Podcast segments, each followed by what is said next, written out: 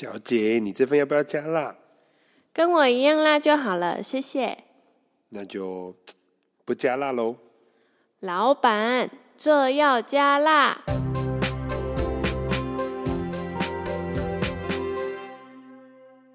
上次啊，我们在录音的时候遇到一个小问题，先跟大家自首一下。为什么我们上一次的音档会忽远忽近？因为我们喝醉了。在录音的时候啊，我们就是有时候面对麦克风嘛，会不自觉的会觉得很奶油，会有点尴尬尴尬的。就我们觉得会有点太害羞了，所以我们在讲的时候会越讲越严肃。于是 Angie 就提议我们可以喝一点酒，可是不知道为什么我才喝几口红酒就醉了。于是我们就会有今天的主题。我很好奇，为什么我喝的酒精浓度这么低？同样的酒，有些我可以喝很多，然后有些少少的几口酒就醉了呢？是不是我喝到了假酒？要怎么分辨我喝的酒是真的酒还是假的酒呢？这边我要爆料一下，夏玲上次是真的喝得很醉，但是他才喝一点点红酒，然后我看一下酒瓶，那个红酒的浓度也才四五趴而已，开始喝到嗨起来，拉着椅子开始摇来摇去，摇来摇去的，所以在这边跟收听上期节目的朋友们说声抱歉，我们那时候真的喝嗨了。那回到今天主题哦，要了解为什么喝酒容易醉呢？首先我们要先来探讨。酒精进入身体里面代谢的这个过程，讲今天学理之前呢，不免俗，我要跟大家讲一个干话小故事。夏天我问你个问题，你什么情况下会去喝酒呢？庆祝的时候。除了庆祝的时候。哎，我只有庆祝的时候才会喝酒哎。可我这样子，我的故事没有办法继续掰下去。好，假设你今天失恋了，你会喝酒吗？绝对不会，借酒消愁，愁更愁。好吧，我觉得这不符合普罗大众的思想。你这样子害我这个故事很难圆。好，我们先假设你今天失恋了，分手了，你要去借酒消愁。那借酒消愁呢，是要结束一段感情。有些人会祝福成全，哎，曾经的另外一半。OK，但是越成全越心酸。你有听懂这个故事吗？为什么要成全？我都是咒骂的那一个耶。好，那为什么要讲刚刚这个干话故事呢？因为我要让大家记得三个字：成全酸，成全人家就心酸。好，大家记住这个口诀之后，我们就可以开始讲无聊的学理了。酒精进入身体之后呢，会先被一个器官吸收，就是胃部。那进入到肠胃道，肠胃道也会吸收酒精。最后，在胃部跟肠胃道吸收的酒精，会统一送到一个地方去做代谢。夏琳知道是哪个器官吗？是肝脏吗？我记得以前广告有说，肝不好，人生就是黑白的；肝好，人生就是彩色的。哎呦，不错哦，没错，我们大部分的身体代谢其实都会经过肝脏去做代谢。那酒精也不例外。那酒精的学名呢，叫做乙醇。肝脏里面就会有一个酵素，叫做乙醇去氢酶。简单来说，就是它会把乙醇分解掉，会分解成乙醛。那这时候呢，身体里面就会有另外一个酵素出现了，二号酵素叫做乙醛去氢酶，再把乙醛分解成。乙酸就是我们常见的醋酸，就是你看到你另外一半跟其他人暧昧来暧昧去，你心中吃醋心酸的感觉，就是这个乙酸。好了，其实才不是。好，那大家刚刚听了很多酵素的名字，一定都不知道到底谁是谁，谁是谁，谁是谁。大家目前只要记得刚刚我们分享的口诀：成全就心酸，所以醇醛酸。先是乙醇进去，再变成乙醛，最后变成乙酸，醇醛酸。这样夏琳，你有记住了吗？有哦，我记住了。这个干话还蛮让人朗朗上口的呢。那了解酒精代谢的过程呢，我们就可以从中去发现一点点的蛛丝马迹。来，夏琳，我问你一个问题哦：你觉得喝酒容易脸红的人酒量都比较不好，这一点是真的还是假的？应该是假的吧。我看我爸爸好像还蛮会喝酒的，可是他只要一喝酒就会脸红红。好，其实会不会喝酒、酒量好不好跟容不容易脸红是没有关系的。但是容易脸红的人，有可能是他的基因里面他的乙醛去氢酶比较少，所以因此他在代谢酒精的时候，他的速率就会比拥有乙醛去氢酶的人还要来得慢。那这并不代表说他酒量不好，搞不好他的身体对酒精的耐受度超级高，救国英雄千杯不醉。所以酒量高低跟会不会脸红没有关系，但是会脸红的族群代谢酒精的速度一定比不会脸红的族群还要来得慢。那我这时候就要偷偷问夏琳了，请问你是喝酒之后会脸红的类型吗？哎，其实我没有注意我喝酒会不会脸红。哎，你上次看到我喝酒有脸红吗？我只看到你在椅子上摇来摇去，我没有注意到你有没有脸红。好，不要再爆夏琳的料了，不然的话，吼，我们下一回他不跟我录节目，我们就没有粉丝了。呜呜呜。好，那回到刚刚的话题哦，就是说到刚刚那个红酒的问题，其实喝红酒容易醉，还有一个原因是因为红酒里面其实还蛮多，像是一些鞣质啊，像是葡萄的一些成分。那它其实，在吸收、在代谢上，其实本来就会比较让人容易醉。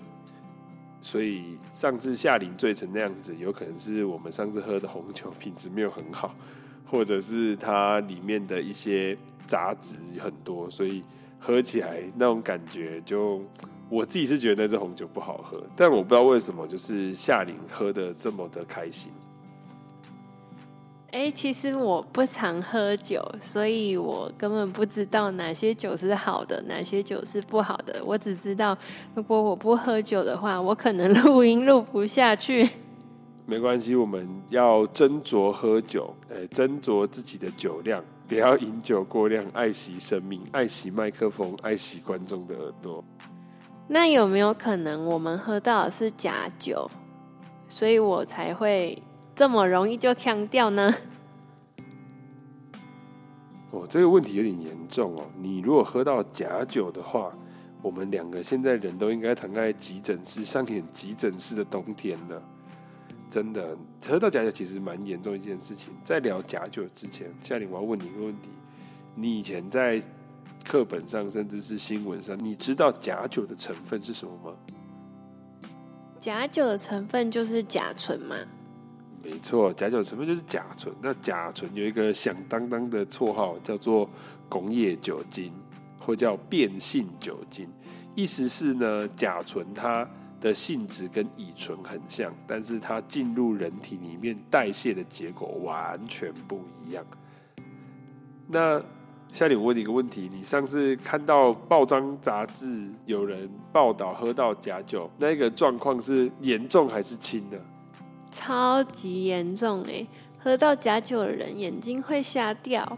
为什么喝假酒就是只攻击到眼睛呢？不会攻击到其他部位吗？你把假酒想得太单纯了。好，我们来聊聊一下，来假酒的成分就是我们刚刚讲的甲醇。那甲醇进入到我们身体里面呢，会被我们刚刚讲到的成醛酸的乙醇去氢酶代谢，但是呢，乙醇去青酶在代谢甲醇的时候，花的时间非常非常的久，而且它代谢出来的产物就会是甲醛。那夏琳，你有听过甲醛是拿来做什么的吗？是拿来清洁墙壁的吗？一般来说，清洁墙壁也可以，但是它是常见的有机溶剂。那它大名鼎鼎的绰号就叫做福马林，就是大体做防腐的溶剂哦。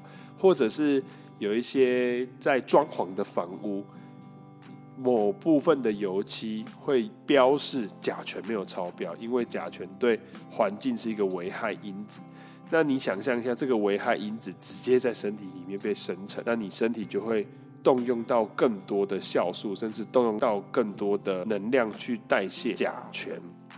那为什么会攻击眼睛呢？是因为眼睛里面有一些细胞酵素对甲醛特别敏感，所以眼睛视神经的部分会比较容易受损。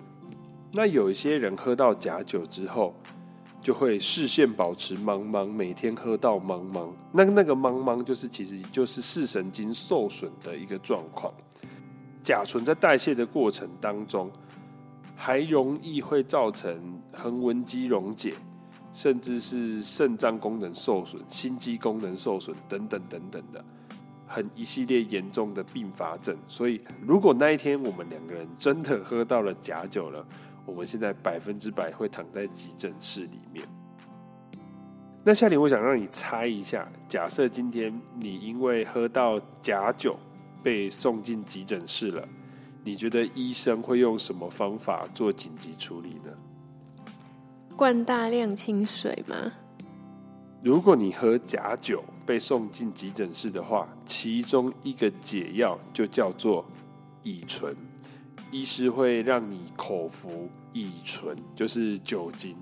那他不是让你继续再刷一坨哦，他也不是要故意害你，它其实是透过让你喝真的酒进去，去跟假酒，就是跟甲醇去抢乙醇去青梅，让身体里面代谢出甲醛的时间往后延。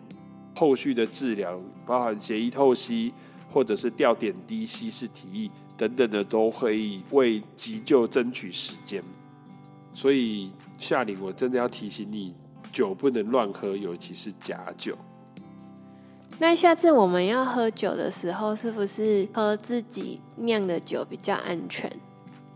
恰恰相反哦，不管你是喝自己酿的酒、私酿的酒，还是爱情酿的酒，反而是这种没有经过认证的酒类，喝到甲醇的比例会最高。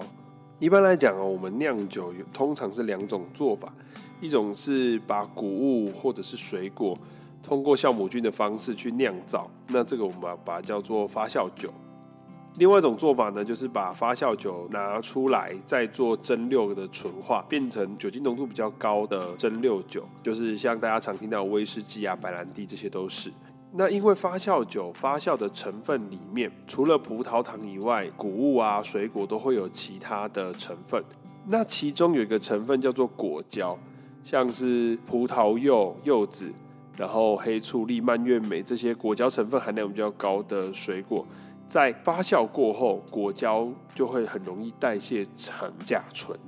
所以，其实自己私底下酿制发酵酒的风险其实是蛮高的。真的不要偷偷酿酒，因为很容易你用爱情酿的酒，后来就会变成眼前的黑，不是黑。那如果我撇除你刚刚讲的那几项水果，然后像是酿美酒之类的呢？这样要怎么分辨自己是不是成功做成乙醇的酒，或是甲醇的酒？其实美酒它本身也是会有果胶的成分，所以。用梅子酿的酒，还是会有可能残存甲醇在你的成品里面。所以，当你手边没有专业的分析仪器的时候，非常不建议自己私自酿酒。那要怎么样去区分甲醇跟乙醇呢？基本上，甲醇跟乙醇的外观完全都一模一样，连气味都非常相似。所以，工业酒精会特别用染剂染色，让大家可以更好的去区分甲醇跟乙醇。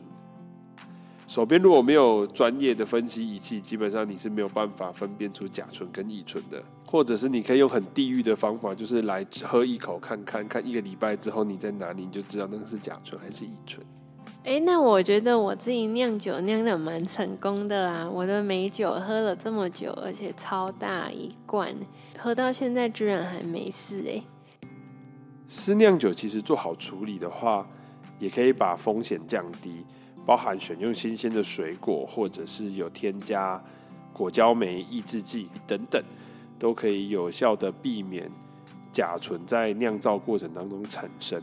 那这边也要提醒夏琳哦，我们的法律有规定，一般私酿酒不可以超过一百公升，而且不得贩卖哦。